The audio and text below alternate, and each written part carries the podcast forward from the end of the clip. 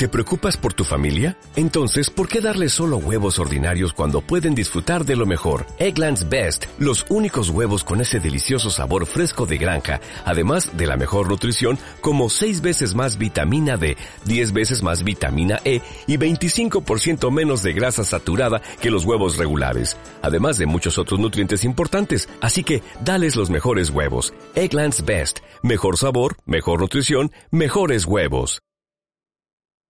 Estás por escuchar un podcast exclusivo de Radio Anáhuac.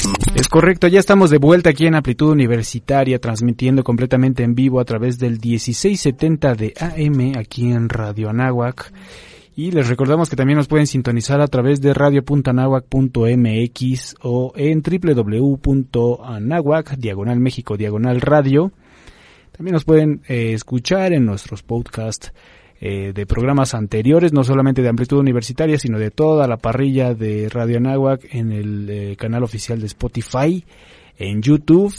Y pues donde a ustedes se les ocurra, nosotros estamos ahí eh, con todo el contenido de esta eh, honorable estación. Les recordamos rápidamente las líneas de comunicación para que se comuniquen con nosotros a propósito de que ya están aquí nuestros invitados de lujo y para quienes los están viendo en vivo a través del Facebook Live, pues, pues les hagan preguntas, los feliciten, eh, saquen sus trapitos al sol ya que están aquí en las cabinas de Radio Nahuac, en Twitter arroba Radio Nahuac AM, en el Facebook arroba Radio Nahuac, en el Instagram arroba Radio Nahuac 1670 y el 55 30 88 1670 el teléfono en cabina. Y mi querido Toño de Landa, amigos del auditorio, lo comentábamos hace un momento, la revista Más Ciencia de la Facultad de Ingeniería de la Universidad de Anáhuac, México, pues ya cumplió 10 años, prácticamente desde que... ¿Cuántos años tienes tú aquí, Toño, de, la universidad? ¿Cuántos años tienes tú? Digo, tranquilo, o sea, digo, soy joven, pero no tanto. ¿Eso qué tiene que ver con la revista? Sí, nueve años, mi querido Arteaga. Yo cuando llegué apenas tenía un, un año la, el, el proyecto. Eh, pero la verdad es un proyecto que yo le tengo un especial cariño porque eh, me ha tocado verlo ahora sí que crecer a lo lejos. Eh, yo no participo directamente, hemos hecho algunas cosas con ellos, pero la verdad es que es un proyecto de estudiantes y que lleva 10 años y eso es lo que me parece increíble. Y entonces, eh, bueno, sin más, primero que nada le damos la bienvenida aquí a eh, miembros del equipo editorial. Eh, nos acompaña Sofía Prieto. Ella es alumna de Ingeniería Biomédica. Mi querida Sofía, ¿cómo estás? Bienvenida a Amplitud Universitaria. Hola Toño, muchas gracias, muy bien, gracias. Qué bueno. Y también está con nosotros Oscar Poblete, él es alumno de Ingeniería en Sistemas. Mi querido Oscar, ¿cómo estás? ¿Qué tal? Muy bien, muy bien. Muchas gracias por la invitación. No, pues nada, la verdad es que siempre decimos aquí como, ya es como parte del eslogan de Amplitud Universitaria, les traemos a los verdaderos protagonistas de la noticia. Y en este caso, bueno, la verdad es que tanto Oscar como Sofía son eh, pues alumnos que parte del equipo editorial y la verdad son grandes alumnos, son muy participativos. Entonces, eh, ¿por qué nos platican un poquito de eh, qué es más ciencia, cuánto tiempo llevan y por qué es tan importante? Sofi, ¿por qué no empezamos contigo? Va, perfecto. Bueno, primero creo que es importante saber qué es Más Ciencia. Y Más Ciencia es la revista de la Facultad de Ingeniería y en sí es una revista de divulgación científica. Lo que queremos y como nuestro objetivo principal es que cualquier persona se pueda meter a, a leer la revista y sin importar cómo el tema, se lo transmitamos de una forma fácil y sencilla de entender. Entonces, pues el chiste es alcanzar a todas las personas posibles para que puedan leer y divertirse un poco más con la ciencia y pues con todo lo que nos encanta a nosotros. Es, correcto. Yo, hay de las cosas que yo creo que siempre se dicen, o como que está en el argot popular, es que, los ingenieros no son buenos para comunicarse, o no buenos para escribir. Es lo que me da mucha risa, porque pues más ciencia está hecho por ingenieros, básicamente, ¿no? Entonces, Oscar, ¿por qué nos platicas un poquito? Justo es muy importante lo que decía Sofi, es de divulgación, no es tanto de investigación, sino es acercar el conocimiento, temas que están en, a nivel mundial en la discusión, y eso es lo que hace más ciencia, de repente hace revisiones y generar artículos. Claro que sí. Eh, bueno, la, la revista, como bien dicen, está conformada por, por alumnos de ingeniería. Entonces, pues ya yo llevo ya dos años dentro y pues estoy fascinado porque me he dado cuenta que dentro de esta revista vienen temas actuales. Además, eh, pues la mayoría son escritos por, por los mismos alumnos, ¿no? Eh, la doctora María Elena es quien también se encarga de, de motivar a, a, sus alumnos a que escriban. Entonces, siempre son ideas muy recientes y pues de gente interesada, ¿no? En, en el ámbito.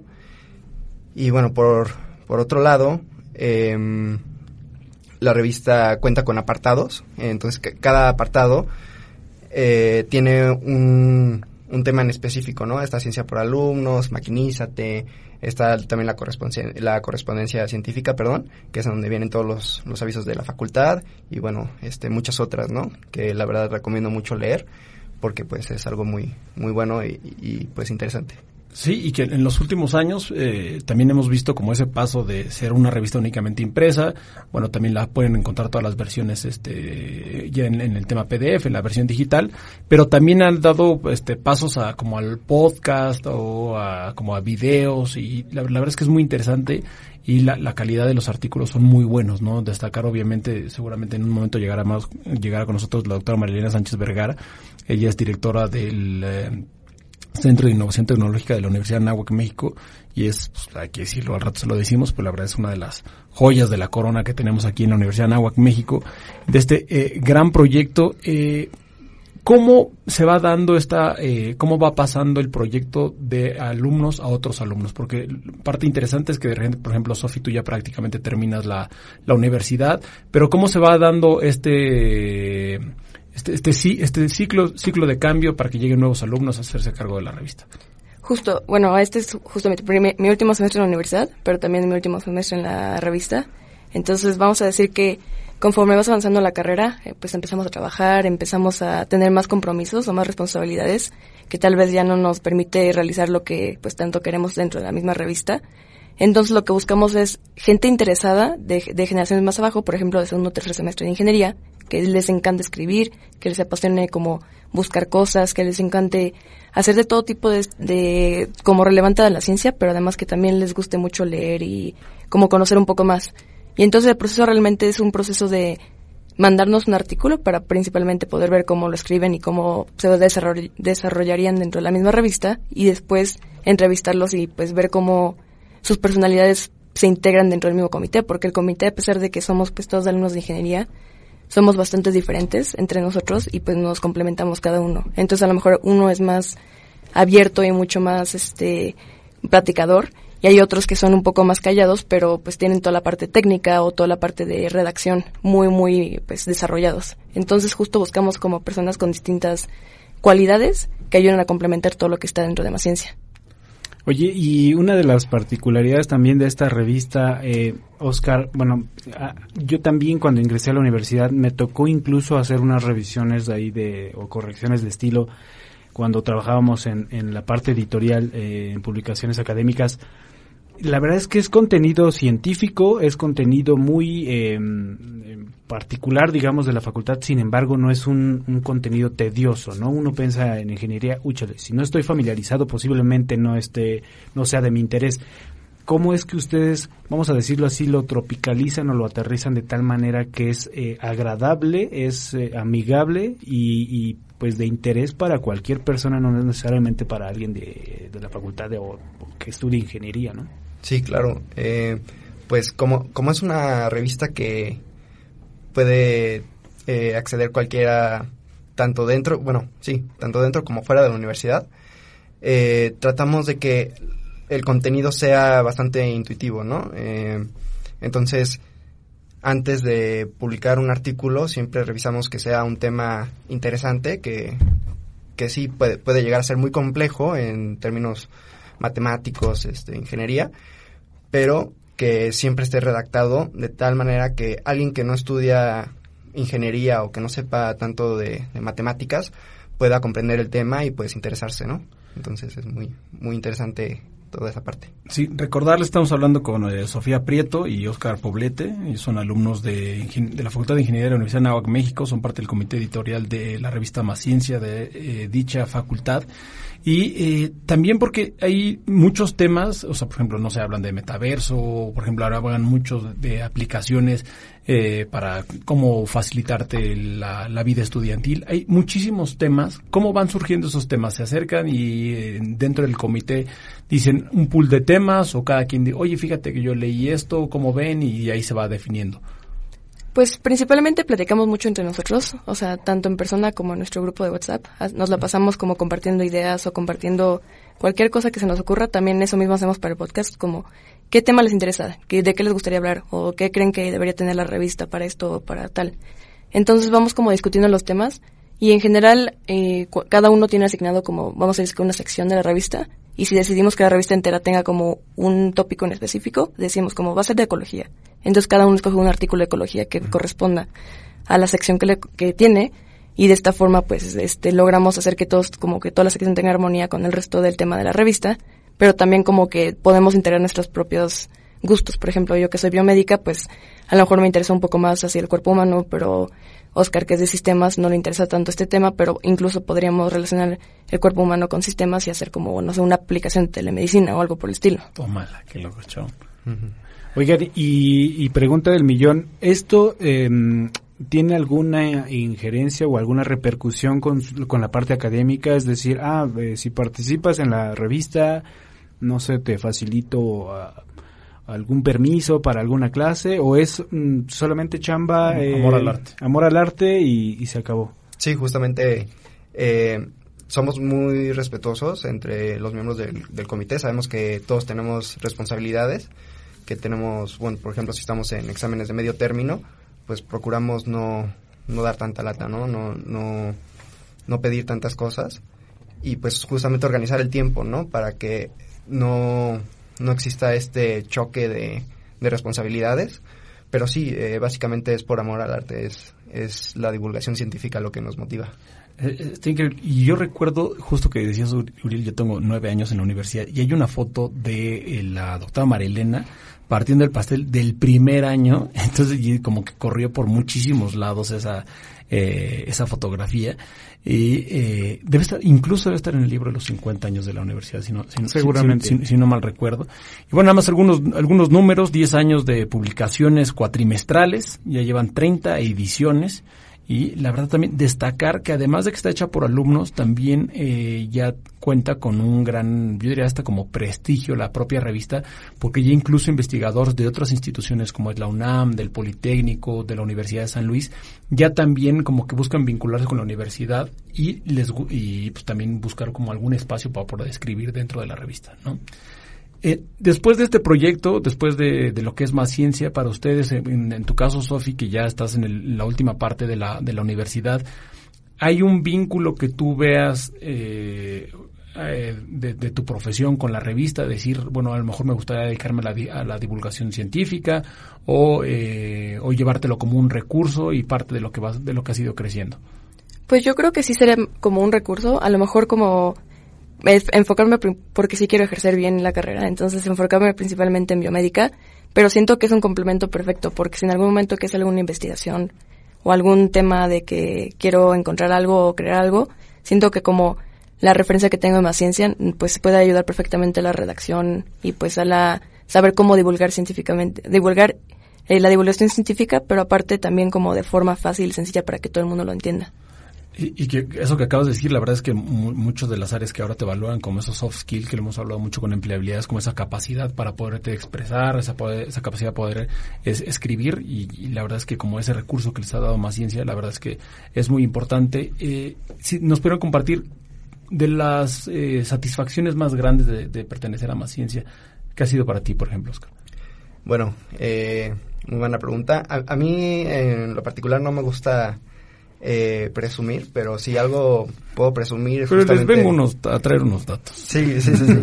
si, si algo puedo presumir es justamente el formar parte de, de este comité, porque bien recuerdo que la doctora, antes de yo tener mi entrevista con los demás miembros, eh, me dijo, pues si quieres formar parte tienes que estar consciente de que aquí solo hay de lo mejor. O sea, si, si te consideras bueno, adelante, pero yo eh, dentro del comité tengo a los mejores alumnos de, de ingeniería y me consta, la verdad es que son muy buenos compañeros y todos son brillantes. Entonces, pues he estado muy muy contento con, con el trabajo que se, que se ha hecho y pues hemos logrado unas que otras cosillas bastante bastante buenas, ¿no? Entonces, pues sí es una satisfacción muy buena y pues enorme. sí. Pa- Para ti, Sofi. Pues en general yo creo que todas las actividades que hemos hecho, siento que al, cuando, justo cuando entramos como que había un cambio muy fuerte de personas dentro del comité, entonces entramos como seis personas juntas cuando yo entré. Y pues justo nosotros seis empezamos a hacer como una estructura mucho más este, establecida de todo lo que es más ciencia. Y entonces entre todos pues logramos hacer que la revista se convirtiera ahorita más en, no manches, yo quiero estar en más ciencia. O sea, qué padre que suena estar en el comité y ya nos empiezan a buscar más, nos mandan artículos, nos mandan muchísimo en Instagram, en Facebook. Luego, este, en pandemia nos contactaron del Poli para hacer un podcast con ellos. Entonces siento que justo como que darle un poco más de promoción a Maciencia y que la gente dijera como, wow, o sea, Maciencia sí es algo padre que en el que me gustaría estar y que digan como, qué padre comité y qué padre como que todo el ambiente que se creó y todo así. O sea, yo siento que eso ha sido lo mejor que hemos estado haciendo en Maciencia. Oigan, la revista pasó después de 10 años eh, de ser una publicación física a ser una publicación digital, pero se ha mantenido y creo que es de las pocas revistas, incluso dentro de la universidad, que tienen esta, o que tienen la fortuna de presumir que tienen 10 años de vida. ¿A qué se debe y, ustedes qué consideran que debe tener una revista o una publicación Em, de carácter universitario, hecho por universitarios, para mantenerse vigente, porque vemos que ahora ya las revistas y publicaciones de largo aliento ya no son de interés para, pues, para la comunidad. Eh, bueno, para mantenernos vigentes, siempre estamos viendo formas de llegar a la comunidad. como bien lo había dicho anteriormente, pues dentro y fuera de la universidad siempre nos gusta estar pues presentes, ¿no? Que, que sepan que existimos y pues creo que hemos llegado a la, gente adecuada, porque sí, sí hemos recibido mensajes de, de, oye, está muy interesante lo que hacen, me gustaría colaborar, todo eso. Entonces, creo que, que hasta eso se ha hecho bastante bien ese trabajo. Y pues, lo mismo, es siempre estar investigando qué es lo actual y qué es lo que, lo que en el momento está surgiendo, ¿no? Con, con todo esto de la tecnología, la ciencia, todo eso que nos apasiona. Y pues otra parte es la, la pasión, ¿no? Por, por, por, hacerlo. Entonces, todo eso es lo que nos ha mantenido vigentes y lo que seguiremos implementando. Eh, siempre vamos a, a, tener ideas para, para difundir eh, todo lo que hacemos, ¿no? Entonces, eso creo que es, que es lo que nos ha mantenido. Y, y, yo tú yo, mi querido Uriel, que sabemos como el tema de la comunicación, el tema de, las publicaciones, que esto de que es una revista que se mantiene vigente a lo largo de 10 años, pero también al ser cuatrimestral, es decir, lo que tú escribes ahorita a lo mejor va a salir en dos meses y que se sigue manteniendo en, vigencia, ¿no? Entonces, aparte es muy importante la revista. Eh, les agradecemos muchísimo de haber estado aquí en Amplitud Universitaria, este, los felicitamos y yo también me quedo con lo que decías, Oscar, y eso porque nos ha dicho siempre la doctora Marilena, es que verdaderamente están los mejores alumnos de ingeniería y luego tenemos el gusto de verlos, que nos llegan reconocimientos de que ganaron en el extranjero por alguna investigación. Entonces, bueno, pues agradecerle todo el trabajo que hacen con, con más ciencia. Y pues, eh, pues Sofi, ahora sí que, bueno, tú te vas, pero bueno, aquí ahí les dejas el changarro Oscar, ¿no? Ahí está. Y bueno, Bien cuidado. Sí, y obviamente, pues saludos también a todo el comité, ¿no? Porque están conformados, son mucho más alumnos y obviamente ahí a la cabeza la doctora Marilena Sánchez Vergara. Muchas gracias, muchas gracias por la invitación y pues también gracias por, por darnos el espacio, ¿no? De, de seguir hablando de lo que hacemos. Sí, y pues también muchas gracias a todos los que nos escuchan, a los que van a nuestros eventos y obviamente a todos los que nos leen, que pues es todo lo que nos motiva a seguir haciendo lo que hacemos. Buenísimo, ahí está. Pues sí, eh, muchísimas gracias, muchísimas felicidades por el proyecto y que sean los primeros 10 años de, muchos más. Esperamos seguir viendo en los revisteros o en las eh, ediciones eh, digitales esta revista. Por lo pronto, amigos del auditorio, nosotros nos vamos al segundo corte del día de hoy. No se, no se despeguen, seguimos aquí en Amplitud Universitaria. Más contenido y transmisión en vivo en radioanahuac.mx. ¿No te encantaría tener 100 dólares extra en tu bolsillo? Haz que un experto bilingüe de TurboTax declare tus impuestos para el 31 de marzo y obtén 100 dólares de vuelta al instante.